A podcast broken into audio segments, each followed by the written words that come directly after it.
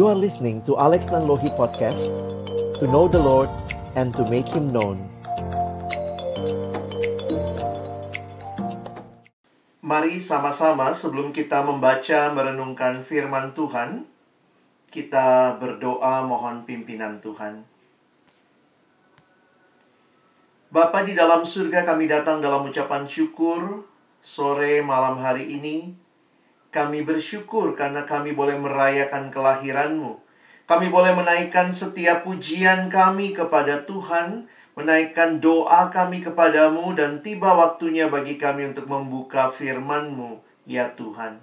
Kami mohon ketika kami membuka firman-Mu, bukalah juga hati kami, jadikanlah hati kami seperti tanah yang baik, supaya ketika benih firman Tuhan ditaburkan, itu boleh sungguh-sungguh berakar, bertumbuh, dan juga berbuah nyata di dalam kehidupan kami. Berkati baik hamba-Mu yang menyampaikan, setiap kami yang mendengar. Tuhan, tolonglah kami semua, agar kami bukan hanya menjadi pendengar-pendengar firman yang setia, tapi mampukan dengan kuasa pertolongan dari Roh-Mu yang kudus, kami dimampukan menjadi pelaku-pelaku firman-Mu di dalam kehidupan kami, di dalam masa muda kami. Bersabdalah ya Tuhan, kami umat-Mu sedia mendengarnya, di dalam satu nama yang kudus, nama yang berkuasa, nama Tuhan kami Yesus Kristus, yang hari ini kami rayakan kelahiran-Nya. Kami menyerahkan pemberitaan firman-Mu. Amin. Shalom, selamat sore teman-teman sekalian. Tama-tama bersyukur kepada Tuhan boleh melayani sore hari ini, di dalam sukacita kita merayakan Natal bersama. Dan kita akan melihat tema yang juga sudah diberikan oleh panitia kepada kita untuk kita gumulkan bersama-sama sore hari ini.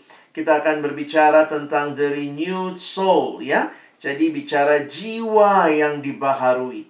Dan saya pikir ini jadi satu tema yang penting bagi kita di tengah-tengah realita yang sudah kita lihat di dalam video tadi. Kita lihat dalam narasi yang disampaikan bahwa ini ada satu pergumulan yang dialami dunia, ya. Bicara tentang virus corona ini. Menjadi pandemi yang melanda seluruh dunia, awalnya hanya masalah kesehatan, tapi realitanya telah bahkan menjadi masalah sosial, masalah ekonomi, masalah politik, masalah pendidikan, harus belajar jarak jauh, masalah berkaitan dengan politik, dengan juga bahkan agama atau spiritual. Kita harus beribadah melalui berbagai media online yang ada. Sehingga merayakan Natal di dalam situasi yang tidak mudah ini. Tapi di sisi yang lain saya melihat kita akhirnya bisa memikirkan lebih detail apa sih yang penting pada waktu Natal. Karena jangan-jangan yang kita ingat pada waktu Natal selama ini, kita mengingatnya berbagai perhiasan, pernak-pernik, pohon Natal, Santa Claus, kado, kue-kue, begitu ya. Sampai seringkali orang lupa bahwa Natal artinya lahir. Dari bahasa Latin, dan siapa yang lahir pada waktu Natal, ini penting untuk kita selalu ingat. Bahwa yang lahir pada waktu Natal bukannya Santa Claus, bukan Frosty the Snowman, tapi Yesus Kristus. Jadi Christmas is Jesus' birthday. Kita harusnya tidak melupakan itu, sehingga ketika tahun ini kembali kita merayakan Natal, saya pikir banyak hal yang kita harus potong sana-sini ya. Karena juga tidak ketemu secara offline, kita memotong misalnya konsumsi, nggak ada konsumsi. Tapi tetap bisa Natalan nggak ada konsumsi? Oh tetap bisa. Kalau begitu apa yang paling penting waktu Natal? What is the most important thing about Christmas? Maka sebuah kalimat yang indah mengingatkan the most important thing about Christmas is the first 6 letters. C-H-R-I-S-T. Yang paling penting adalah Christ. Dialah pusat dari Natal kita. Sehingga tanpa Kristus sebenarnya Christmas is empty without Jesus. Jadi biarlah Yesus menjadi yang ada di pusat dari Natal kita. Nah, bagian firman Tuhan yang diminta untuk sama-sama kita pelajari tidak secara langsung bicara kelahiran Yesus, Tetapi ini adalah sebuah kisah penyelamatan yang Allah lakukan bagi umatnya. Dan ternyata kalau kita perhatikan seluruh kisah-kisah penyelamatan yang ada di dalam Alkitab itu puncaknya ada di dalam karya keselamatan Yesus. Karena itu kalau kita sore hari ini akan melihat Kitab Yesaya pasal yang ke-43, ayatnya cukup panjang, abang akan ajak kalian untuk melihat secara konteksnya secara umum. Nanti kita akan bisa memahami bagian demi bagian. Nah, coba nanti sambil kita membaca, kita coba refleksikan ya dalam kehidupan kita. Bacaan yang cukup panjang ini konteksnya apa? Jadi kalau teman-teman memperhatikan kitab Yesaya itu sebenarnya panjang ya. Sehingga ada bagian yang sebelum Israel dibuang. Jadi ada bagian sebelum Israel dibuang, itulah ayat-ayat yang seringkali kita baca waktu Natal. Yesaya pasal 7 misalnya, seorang perempuan akan mengandung, melahirkan anak laki-laki, itu sebelum Israel atau kerajaan Yehuda dibuang, ya. Tapi kemudian ketika mereka akhirnya dibuang oleh Tuhan, nah, mereka dibuang selama 70 tahun. Nah, sesudah pembuangan 70 tahun ini, nah itulah bagian yang kita akan baca Yesaya 43. Ini adalah bagian kisah penyelamatan yang Allah akan lakukan setelah mereka ada di pembuangan. Jadi teman-teman, Israel ini dengan Tuhan, kita tahu bahwa Allah sebenarnya memberikan kepada nenek moyang mereka, kepada Abraham, satu janjinya adalah tanah. Jadi kalau teman-teman memperhatikan, teologi tentang tanah bagi orang Yahudi itu sangat kuat. Karena mereka meyakini Allah bertindak bagi mereka. Allah memberikan kepada mereka tanah. Seperti yang Allah janjikan kepada Abraham. Tetapi kalau kita membaca Alkitab, kita juga jadi tahu Tuhan berkata kepada Israel, kalau kamu tidak setia, kamu berubah setia, kamu mengikuti Allah-Allah lain, maka aku akan memuntahkan kamu dari tanah. Jadi, gambaran ini, teman-teman bisa bayangkan ya, ketika Israel makin jahat, pernah nggak baca kitab Raja-Raja? Itu kan gambarannya raja ini tambah jahat, makin jahat, anaknya lebih jahat lagi, tambah jahat. Sehingga ketika Tuhan menghukum Israel, dibuang mereka ke Babel. Jangan bilang gini, ih Tuhan jahat banget sih, tidak ingetin Israel. Tuhan berkali-kali ingatkan mereka. Tuhan kirim nabinya, utusan ingatkan mereka. Nggak dengar-dengar juga ya. Nah, lalu akhirnya Tuhan membuang mereka. Nah, masa pembuangan yang Tuhan berikan kepada mereka itu 70 tahun. Nah, teman-teman, di mana, kemana mereka dibuang? Ke Babel. Nah, coba lihat petanya sebentar. Di sebelah kiri ada Yerusalem. Kalian lihat di kanan ada Babel. Itu kayaknya jaraknya deket banget ya. Kalau pakai jari, kita ukur seperti ini. Tetapi pada masa itu perjalanannya harus lewat atas. Jadi nggak ada tuh jalur tengah langsung garis datar ya. Harus ke atas gitu ya. Itu perjalanan menuju ke Babel. Nah, itu kurang lebih jaraknya 1000 mil dari Yerusalem ke Babel. Nah, di Babel ini mereka dibuang. Nah, apa yang menarik kalau kita memperhatikan? Saya pikir orang Israel ketika membaca kisah tentang pembuangan ini, mereka ingat bahwa mereka dibuang karena dosa mereka. Pembuangan ini mengingatkan kita bahwa dosa mendatangkan kehancuran dan penghukuman Allah. Jadi, seperti kalau kita baca di Perjanjian Baru, sama konteksnya. Upah dosa adalah maut. Ada kehancuran, ada penghukuman Allah. Tetapi apa yang menarik? Jadi kalau teman-teman memperhatikan bagian pertama kitab Yesaya itu menceritakan tentang bagaimana Israel sebelum dibuang dan waktu mereka dibuang. Lalu kemudian mulai dari pasal 40 ke atas, kitab Yesaya sekarang bicara bagaimana Tuhan yang membuang mereka, dia juga Tuhan yang akan menyelamatkan mereka. Wah, jadi menarik ini ya. Dia Tuhan yang membuang mereka, tetapi dia Tuhan juga yang akan memulihkan mereka. Kenapa, teman-teman? Selama 70 tahun mereka ada di pembuangan. Apa yang sebenarnya Tuhan sedang kerjakan? Saya menuliskan kalimat ini ya, untuk kita nanti bisa memahami bahwa tujuan utama penghukuman Tuhan bukanlah untuk menghancurkan. Perhatikan. Tuhan tidak pernah menghukum untuk menghancurkan, tapi tujuan utama penghukuman Tuhan adalah untuk pemulihan.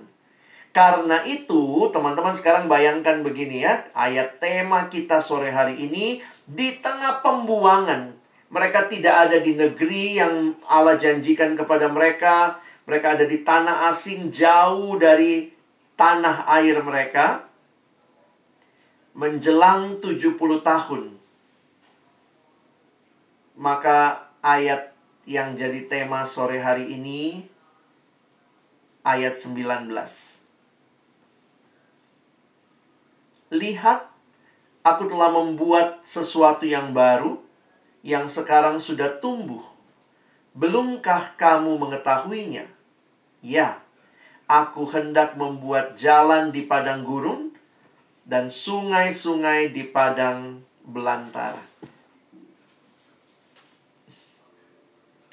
Bisa di-mute dulu yang feedback. Bisa tolong semua di-mute dulu supaya tidak terganggu ya. Termasuk admin kali ya, silakan. Supaya tidak terganggu. Oke. Baik. Jadi kalau teman-teman memperhatikan, sekali lagi ayat ini datang di tengah-tengah mereka sedang di pembuangan, mereka dihukum Tuhan, tapi Tuhan akan memulihkan mereka. Dan lihatlah bahwa solusi atas pergumulan mereka datangnya dari Tuhan. Ya, dari ayat inilah kita lihat, mungkin pernah nyanyi lagu ya, dia buat jalan saat tiada jalan. God will make a way where there seems to be no way. In the desert, in the wilderness, di dalam, bayangkan padang gurun, jalan di padang gurun dan sungai-sungai di padang belantara. Ini dikatakan bahwa ya, aku hendak membuat jalan di padang gurun. Bayangkan padang gurun itu kan gak ada jalannya. Dan dikatakan aku akan membuat sungai-sungai. Bayangkan sungai-sungai di padang belantara yang tandus. Bayangannya harus dengan bayangan orang Palestina pada waktu itu ya. Nah, jadi teman-teman, inilah sesuatu yang Tuhan berikan. For I am about to do something new. Tuhan akan menyegarkan jiwa mereka seperti tema kita hari ini. Jadi yang jadi pertanyaan waktu saya merenungkan bagian ini adalah kalimat ini ya. Bayangkan bagaimana respon umat Allah yang sudah 70 tahun di pembuangan, lalu dengar janji ini. Hei, kamu akan dipulihkan. Tidak selamanya kamu akan dibuang. Makanya kalau teman-teman perhatikan, orang Israel itu punya pengharapan begitu rupa akan kembali ke Yerusalem. Karena itu janji Tuhan, tapi setelah 70 tahun. Masih ingat ketika di kitab Daniel pasal 6 dituliskan Daniel berdoa 1 hari 3 kali menghadap Yerusalem. Itu bukan kiblat ya, tapi penghayatannya orang Yahudi berdoa menghadap Yerusalem karena mereka sadar di pembuangan ini mereka tidak akan selamanya di situ. Tuhan janji akan membawa mereka kembali ke Yerusalem. Ada pemulihan. Jadi teman-teman, saya waktu renungkan ini persis sama. Makanya saya bilang tadi ya, seluruh kisah penyelamatan di Perjanjian Lama sebenarnya itu juga puncaknya di dalam karya Kristus. Coba bayangkan, manusia berdosa, Allah murka. Tapi dari mana datangnya keselamatan? Keselamatan bukan dari manusia.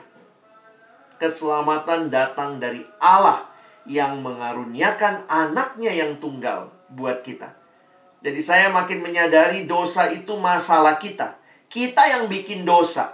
Kita yang berontak melawan Allah. Tapi lihatlah sekali lagi betapa luar biasanya Allah menyelamatkan kita. Allah memulihkan kita, ya. Nah, kita akan membaca ayat-ayatnya. Mungkin kita nggak bisa detail ya, tapi saya akan coba bacakan buat teman-teman. Perhatikan, kenapa Tuhan mau memulihkan kita? Apa sih dasarnya?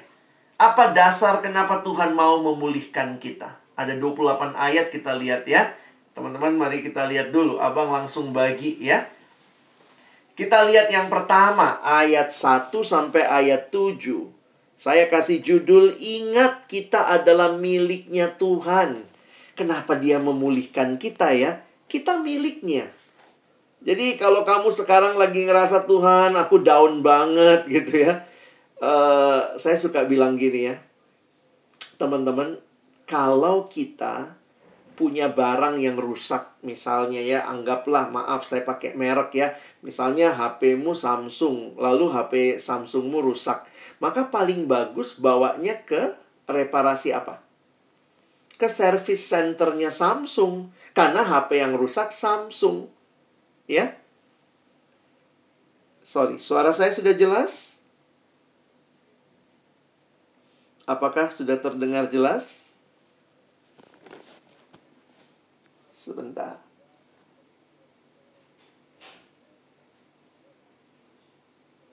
Baik, apakah sudah?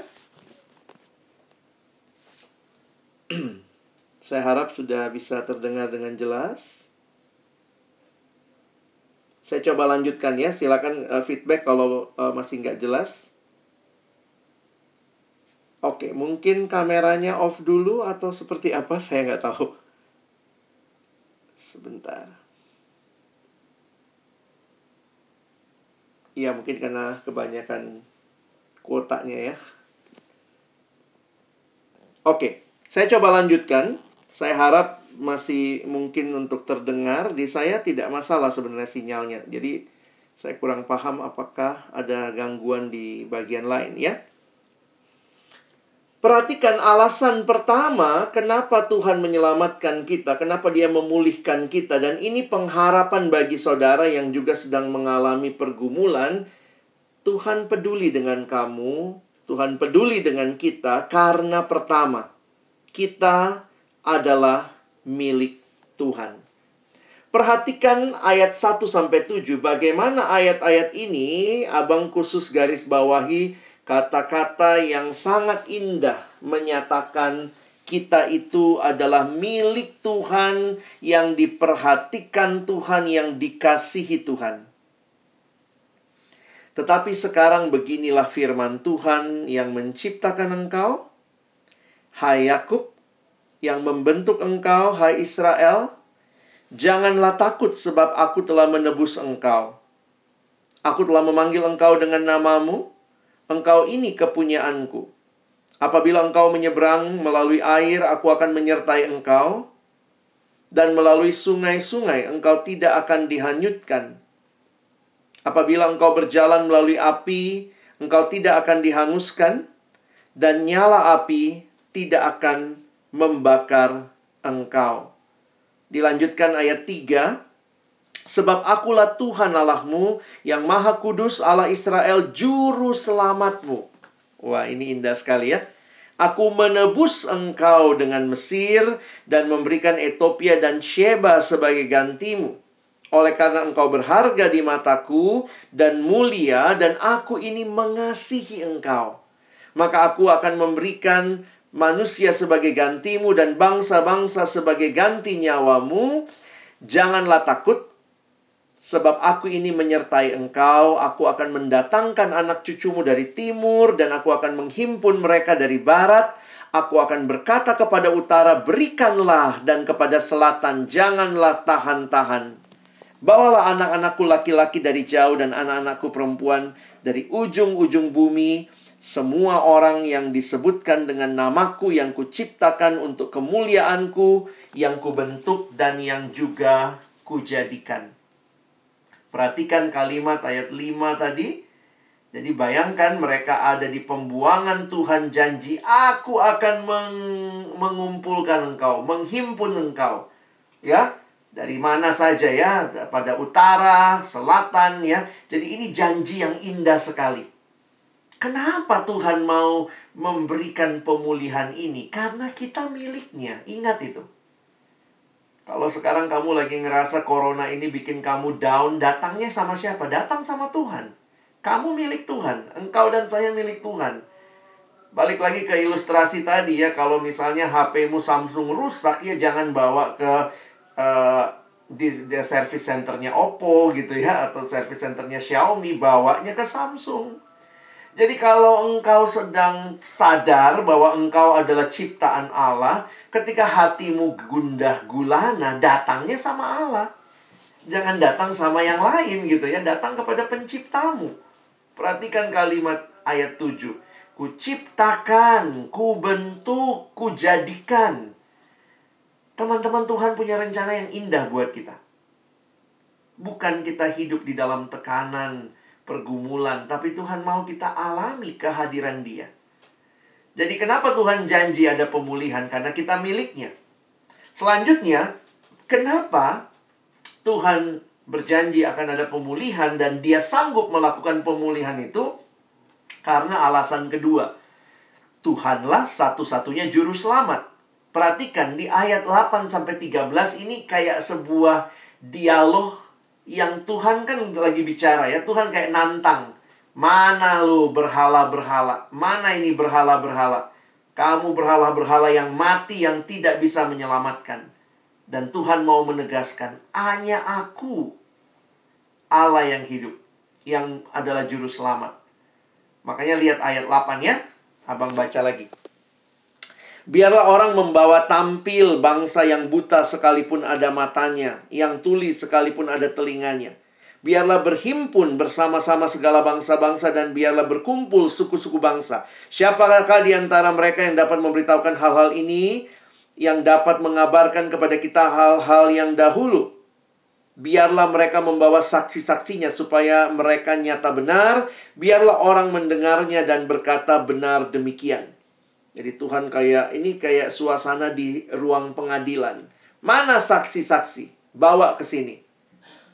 Nah, lalu lihat ya, ini percakapan seperti di ruang pengadilan. Anak hukum bisa paham ini. Mulai saksi di ngomongin ya, kamu inilah saksi-saksiku. Demikianlah firman Tuhan dan hambaku yang telah kupilih, supaya kamu tahu dan percaya kepadaku dan mengerti bahwa aku tetap Dia. Sebelum aku tidak ada Allah dibentuk, dan sesudah aku tidak akan ada lagi.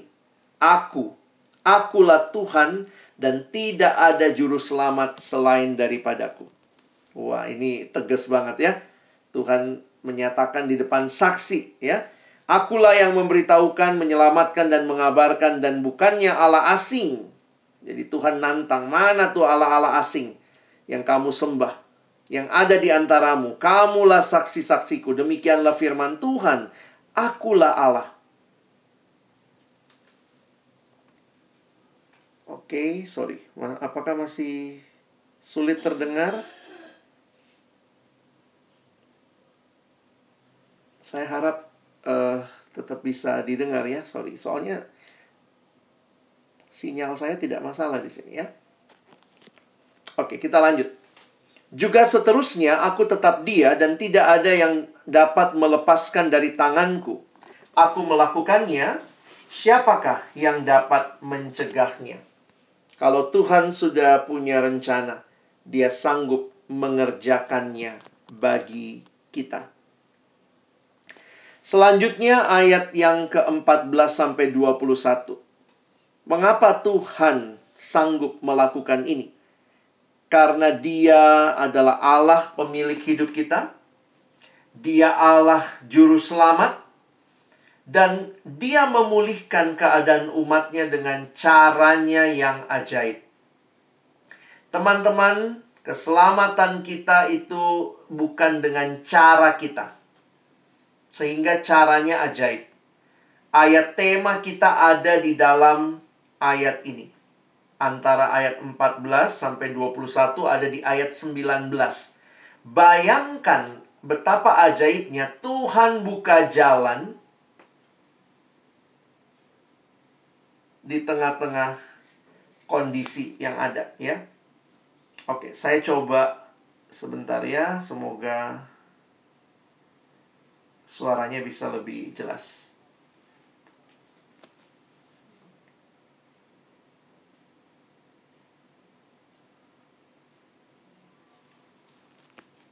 Apakah sudah lebih jelas terdengar?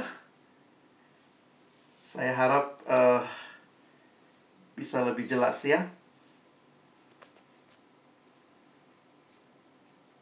Baik. Jadi Tuhan memulihkan keadaan umatnya dengan caranya yang ajaib. Kalau teman-teman memperhatikan cara Tuhan, oke, sebentar ya, apa saya keluar dulu? Saya agak sulit. Sebentar.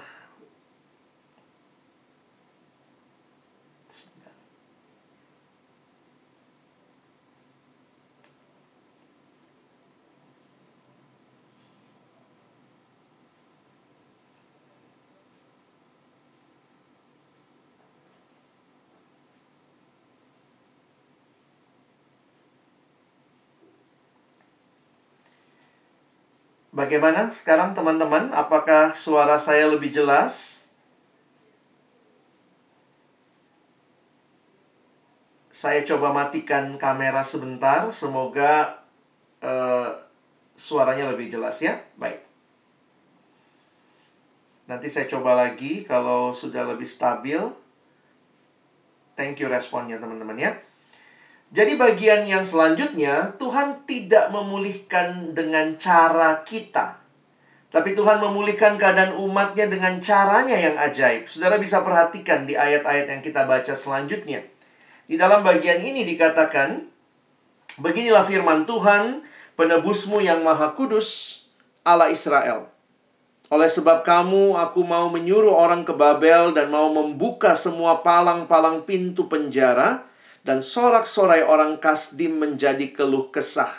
Orang Kasdim itu penduduknya Babel. Jadi bayangkan mereka dulu bersukaria karena Israel mereka tawan. Tapi nanti sorak-sorai orang Kasdim menjadi keluh kesah. Akulah Tuhan yang maha kudus, Allahmu, Rajamu yang menciptakan Israel. Demikianlah, beginilah firman Tuhan yang telah membuat jalan. Nah ini teman-teman caranya ajaib ya. Digambarkan yang telah membuat jalan melalui laut dan melalui air yang hebat. Dan ini kan terjadi ya, waktu Israel dibawa keluar oleh Allah dari Mesir. Yang telah menyuruh kereta dan kuda keluar untuk berperang, juga tentara dan orang-orang gagah mereka terbaring. Tidak dapat bangkit, sudah mati, sudah padam sebagai sumbu. Firman-Nya, jangan ingat-ingat hal-hal yang dahulu, dan janganlah perhatikan hal-hal dari zaman purbakala. Lihat, nah ini ya ayat tema kita. Lihat, aku hendak membuat sesuatu yang baru, yang sekarang sudah tumbuh, belumkah kamu mengetahuinya? Ya, aku hendak membuat jalan di padang gurun. Nah ini ajaib juga ya.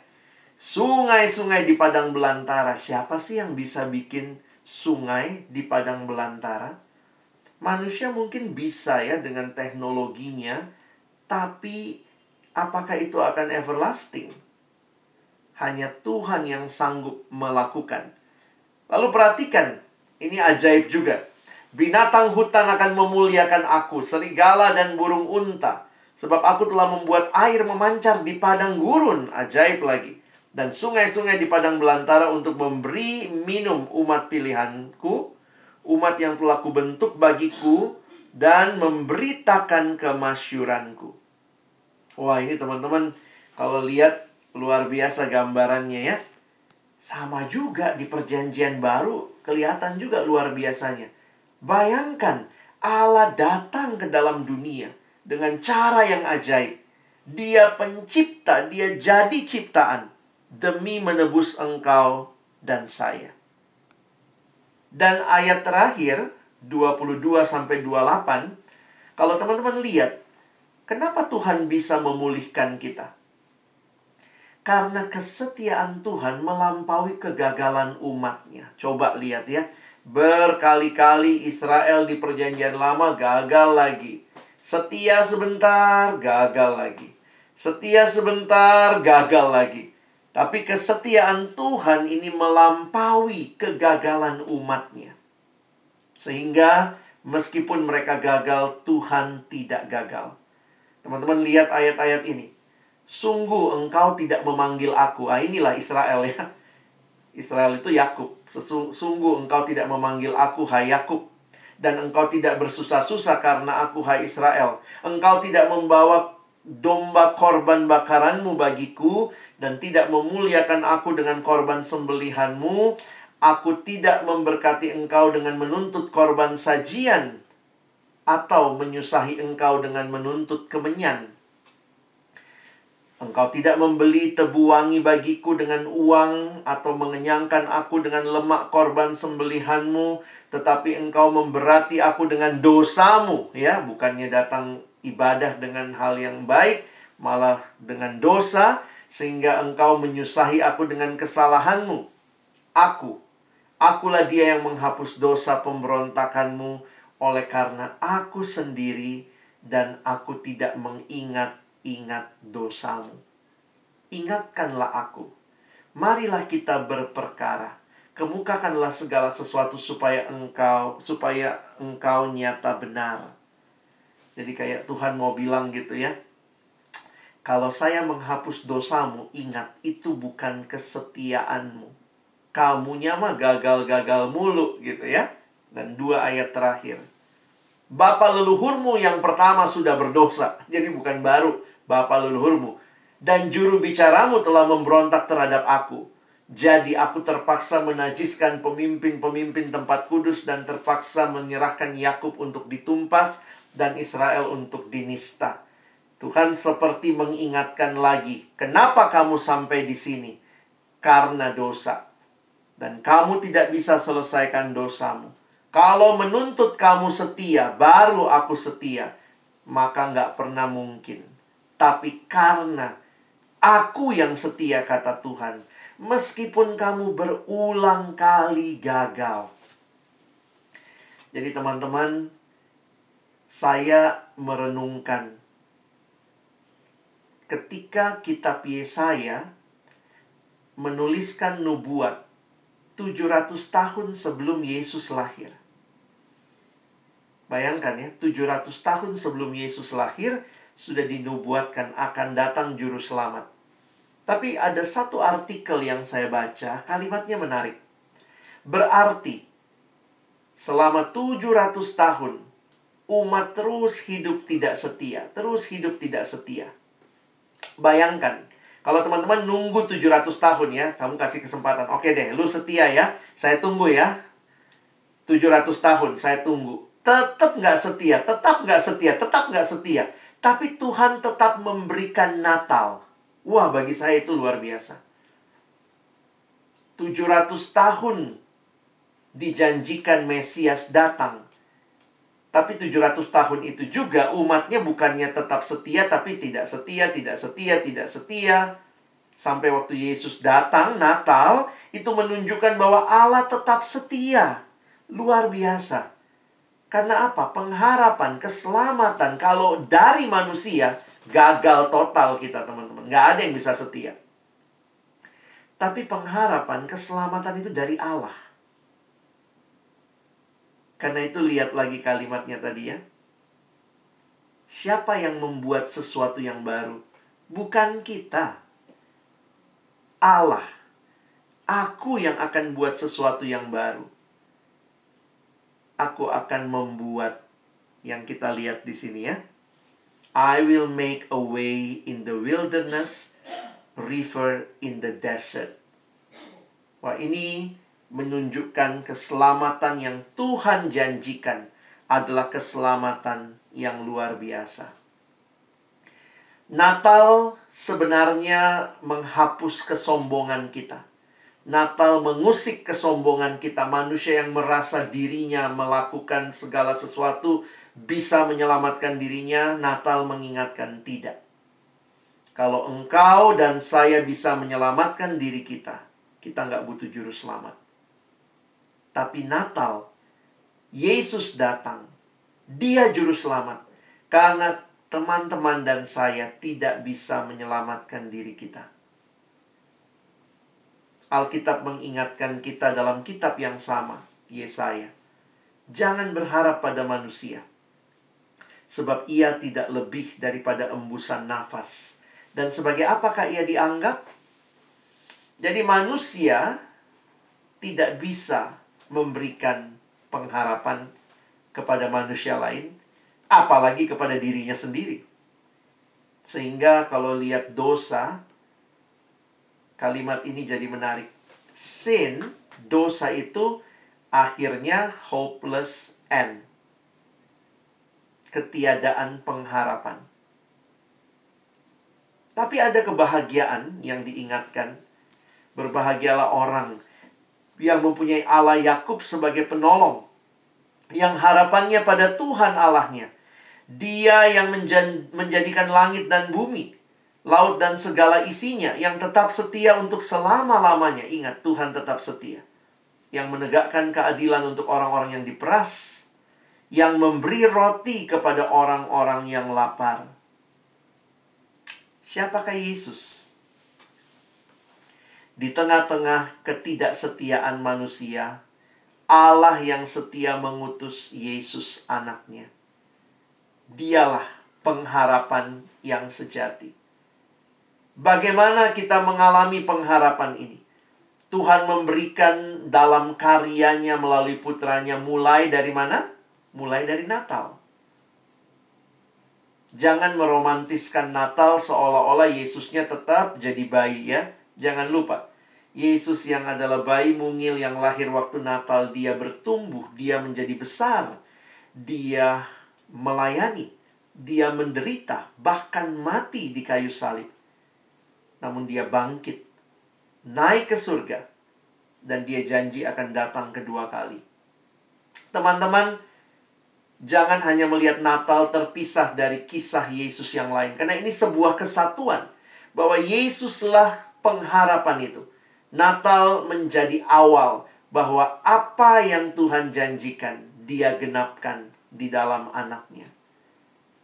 Menarik sekali sebuah ayat yang dituliskan di 1 Petrus 1 ayat 3-4. Terpujilah Allah dan Bapa Tuhan kita Yesus Kristus, yang karena rahmat-Nya yang besar telah melahirkan kita kembali oleh kebangkitan Yesus dari antara orang mati. Lihat ya.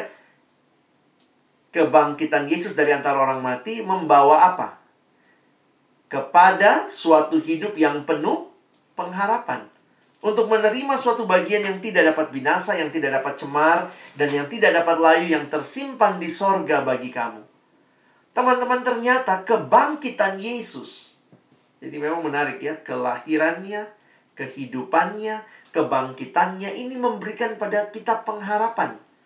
Bayangkan, manusia cuma kenal siklus hidup itu gimana? Lahir, hidup, mati. Lahir, hidup, mati. Tapi Yesus kita, dia lahir, dia hidup, dia mati, dia bangkit. Berarti cerita buat kita orang percaya tidak berakhir di kematian.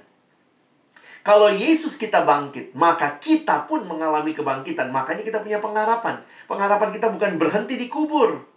Tidak. Saudara dan saya, we have a living hope because we have a living Savior.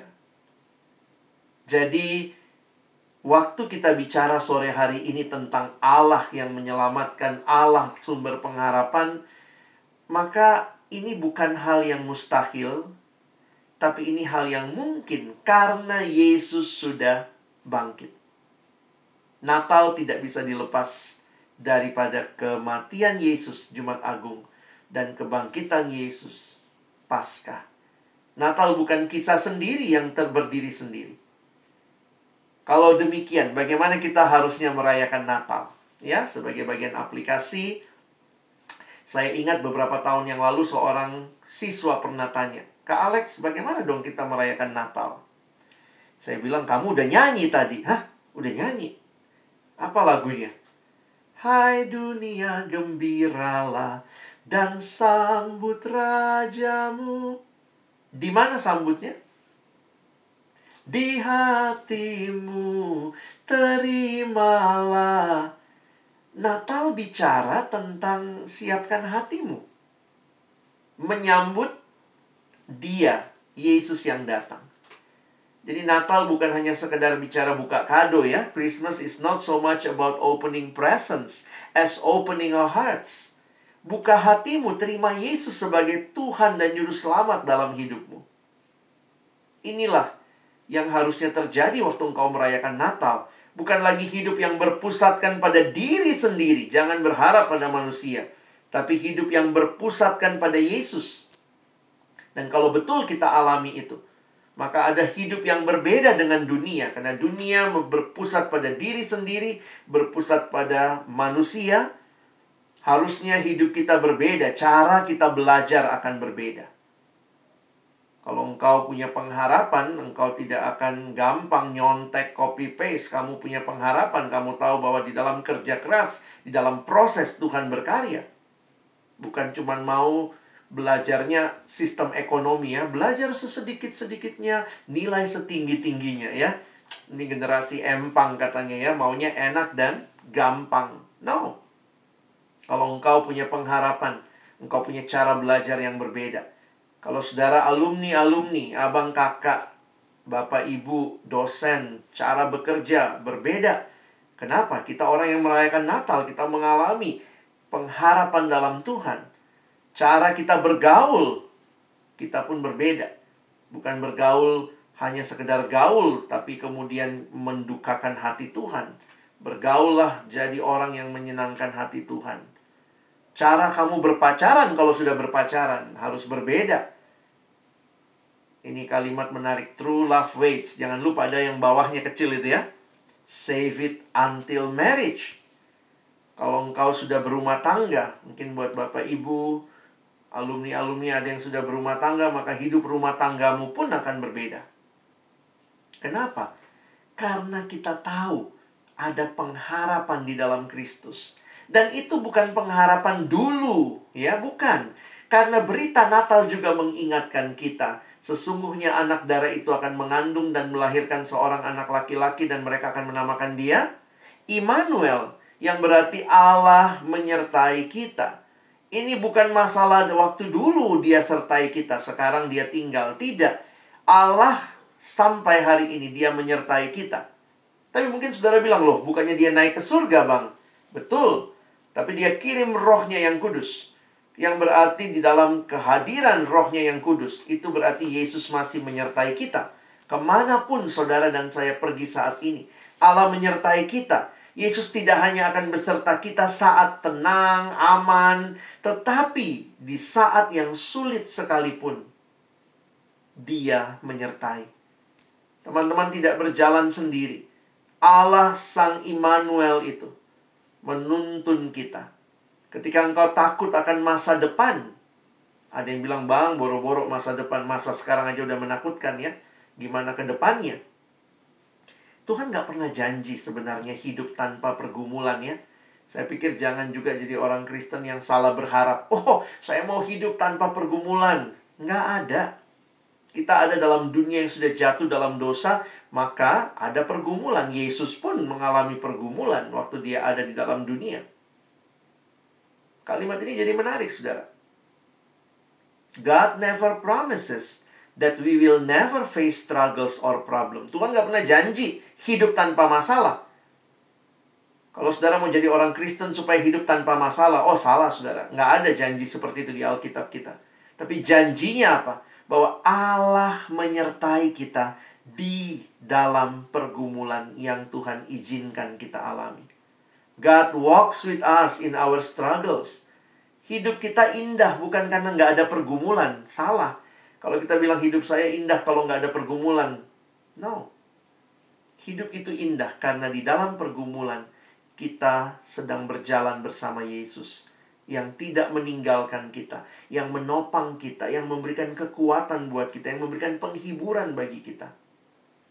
Tahun 2020 yang kita lalui ini, mungkin ada yang ngitung tahun ini gitu ya, bulan Januari, Februari, Maret, langsung Desember gitu ya. Saking kita ngelihat apa sih yang sebenarnya terjadi di tahun 2020 ini. Tapi kalau kita mau berhenti sejenak dan lihat kembali ke belakang, refleksikan, apakah ada Tuhan yang berjalan bersamamu? Kadang-kadang kita merasa capek, bosen, kenapa begini terus? Tapi saya jadi belajar ya. Kalau dia betul menyertai saya, berarti bagaimana saya menyadari kehadirannya? Dan pertanyaan ini jadi penting, teman-teman. Kalau betul Tuhan menyertai kita, berarti dalam tahun 2020, waktu pandemi, Tuhan menyertai nggak? Oh, menyertai. Kalau dia menyertai, maka pertanyaannya, apa yang Tuhan ajarkan bagi saudara di tahun 2020 ini? Jangan bilang kayak, karena pandemi Tuhan lagi berhenti kerja, Bang. Enggak. Apakah Tuhan sedang bekerja?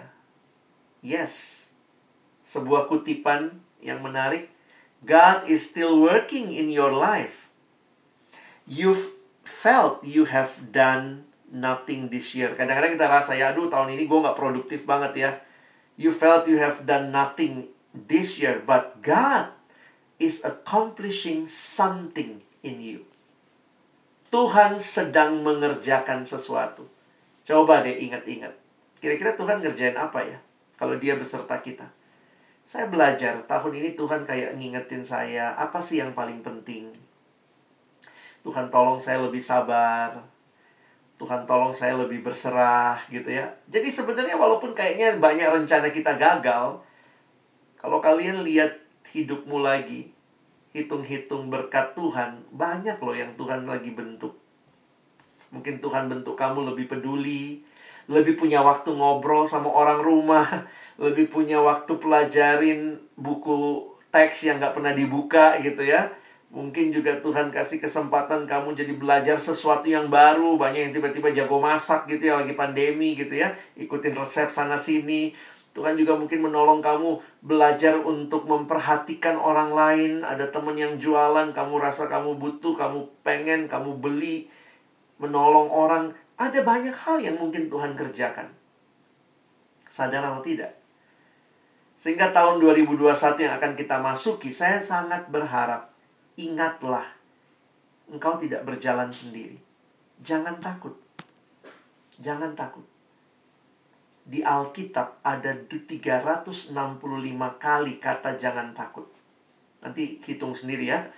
365 kali kata frase jangan takut. Nah, makanya ada yang bilang ya, cobalah sehari satu aja ya. Maksudnya kayak Tuhan udah siapin 365 hari. I am with you. Harusnya hidup kita adalah hidup yang berharap. Berharap bukan pada dirimu, pada Tuhan yang sanggup melakukan sesuatu yang baru. Sesuatu yang membaharui. Kadang-kadang baru itu nggak selamanya totally new. Seperti tema kita, bukan totally new, but renewed. Tuhan membaharui kita lagi. Berharap itu jadi gaya hidup. Apa maksudnya gaya hidup berharap? Selalu ingat, di balik yang kita sedang lakukan, kita tidak hanya berharap pada yang kelihatan, tapi kita memandang kepada Allah. Makanya kalimat dari Paul Tripp, harapan kita membentuk cara hidup kita. Kalau kamu tidak punya harapan, apa-apa gampang menyerah. Bosen Tuhan, masa gini mulu, kayaknya nggak selesai-selesai pandeminya. Banyak orang yang ngeluh aja ya. Nah, harapan kita membentuk cara hidup kita. Ketimbang mengeluh, lebih baik berkarya, lebih baik berbagi, lebih baik jadi berkat buat sesama. Karena harapanlah yang menyebabkan kita membuat keputusan-keputusan yang kita ambil. Dan kurangnya harapan membuat kita merasa mandek atau tanpa motivasi. Abang tutup dengan kalimat berikut. Kalau tadi dosa membawa kita ke dalam ketiadaan pengharapan. Sin brings a hopeless end. Tetapi Yesus Jesus turns your hopeless end into endless hope. Tuhan Yesus membawa kita dalam pengharapan yang kekal. Teman-teman yang dikasihi Tuhan, selamat memasuki Natal tahun 2020 ini. Dan mari memasuki tahun yang baru, tahun 2021 yang kita tidak tahu apa yang akan terjadi di sana. Tapi kalau kita mengalami hati yang dibaharui oleh Tuhan, kita bisa melangkah dengan tegap, dengan pasti. Kita tidak akan fokus kepada masalah, tapi kita akan melihat Allah yang sedang berjalan bersama kita, Allah yang sedang mengajari banyak hal kepada kita, Allah yang mau saudara juga, dengan hatimu yang dibaharui. Tuhan mau saudara juga jadi berkat bagi sesama. Kadang-kadang kalau kita fokus sama diri kita, kita pun lupa ada orang-orang lain yang juga mungkin sedang hidup dalam ketiadaan pengharapan. Hadirlah, bagikanlah Yesus sang pengharapan sejati, supaya akhirnya mereka pun boleh berjumpa dengan Kristus dan boleh mengalami hidup yang berpengharapan. Selamat memasuki Natal, memasuki tahun baru dengan terus berharap pada Yesus. Amin. Mari kita berdoa. Tuhan, terima kasih buat firman-Mu, terima kasih buat setiap hati yang terbuka di hadapan-Mu. Tolong kami bukan cuma jadi pendengar firman, tapi jadi pelaku firman. Banyak hal yang tahun ini mungkin begitu kami keluhkan, kami sedih, target-target tidak tercapai. Tapi di tahun yang sama, kami pun tetap sadar Tuhan tidak meninggalkan kami. Dan kalau Engkau sudah berjalan dengan kami di tahun yang sulit ini, maka tahun ke depan pun kami mempercayakan diri kami kepada tangan Allah yang setia, Allah pemilik hidup kami. Berjalanlah bersama kami, karena itulah kekuatan untuk hidup kami. Terima kasih, tolong kami bukan cuma jadi pendengar, tapi jadi pelaku firman. Dalam nama Yesus kami berdoa. Amin.